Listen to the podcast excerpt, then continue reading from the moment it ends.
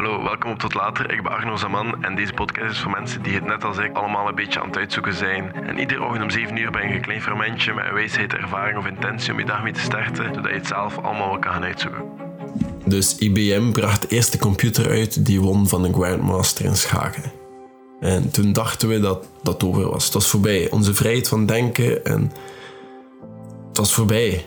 Vanaf nu gingen machines het overnemen. Maar ondertussen bestaan er toernooien tussen computers en teams van goede schakers, dat eigenlijk Centaur teams genoemd wordt blijkbaar. En die hebben ondertussen gewonnen van computers. En we zijn net iets anders dan machines. En gewoon omdat we creatief kunnen denken. Terwijl computers heel logisch zijn. Die gaan alle mogelijke zetten analyseren en bekijken wat dat de beste zet is. En wij gaan soms een keer uit de box kijken of gewoon een fout maken. En daardoor zijn we onvoorspelbaar soms. En dan kunnen we winnen. Maar eigenlijk is gewoon samenwerken met een computer het beste.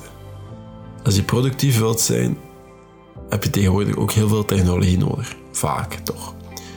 Maar het gaat hier ook vooral over het nadenken over wat zou kunnen gebeuren in de toekomst. Of kijken wat de gevolgen kunnen zijn van een bepaalde stap, negatief of positief en waarom je bepaalde dingen nu zou doen en wat die later als gevolg zouden kunnen hebben. En we doen dat vaak, hè? vaker dan je denkt. En dan noemt eigenlijk de wat als vraag. Wat als ik, wat als ik die weg op ga? Wat als ik dat ga doen? We gaan er allemaal over nadenken en dat is iets waar we graag over nadenken. En dat kan heel moeilijk worden, maar dat kan ook heel simpel worden. Als je verandert van richting, hoe ver zou je achter komen te staan? En dat is ook geen simpele vraag tegenwoordig. Ja, vrijstellingen hebben voor bepaalde vakken, maar je gaat ook geen vrijstellingen hebben, vakken die je moet oppakken, vakken die je extra moet oppakken.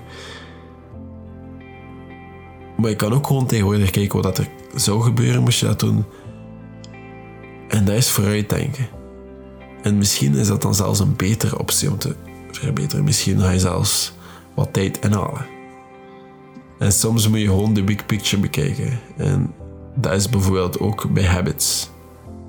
Als ik nu alle dagen ga lopen, wat ga ik er op lange termijn uithalen? Als jij bijvoorbeeld al heel lang de droom hebt om een ijswater. Uh, aantal, ja, sorry, ik heb nu een paar uur geleden een video gezien van iemand die zijn bucketlist aan het zeggen was. En een daarvan was een paar kilometer in ijswater zwemmen. Maar als dat je doel is, dan moet je misschien niet je tijd verdoen met lopen.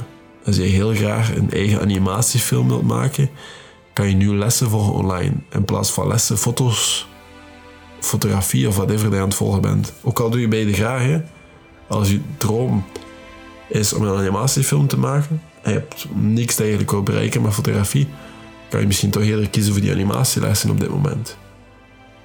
En dat is eigenlijk gewoon de big picture denken nadenken over wat wil je ermee gaan doen. En dat is niet altijd nodig. Soms kan je ook gewoon doen om het te doen. Maar we doen dat ook te weinig. Maar soms kan je ook in nadenken, wat wil ik ermee gaan bereiken? En wat zijn mijn doelen eigenlijk? Of heb ik eigenlijk doelen op dit vlak? Of wil ik hier iets mee gaan doen? En als je dat niet hebt, misschien is dat ook wel een goed idee om dat te blijven doen. Maar soms is het gewoon verstandig om de big picture te bekijken en te bekijken wat jou helpt en jouw specifieke situatie. Maar dat is voor vandaag. Het is heel kort, maar misschien heb je er iets aan. Tot later.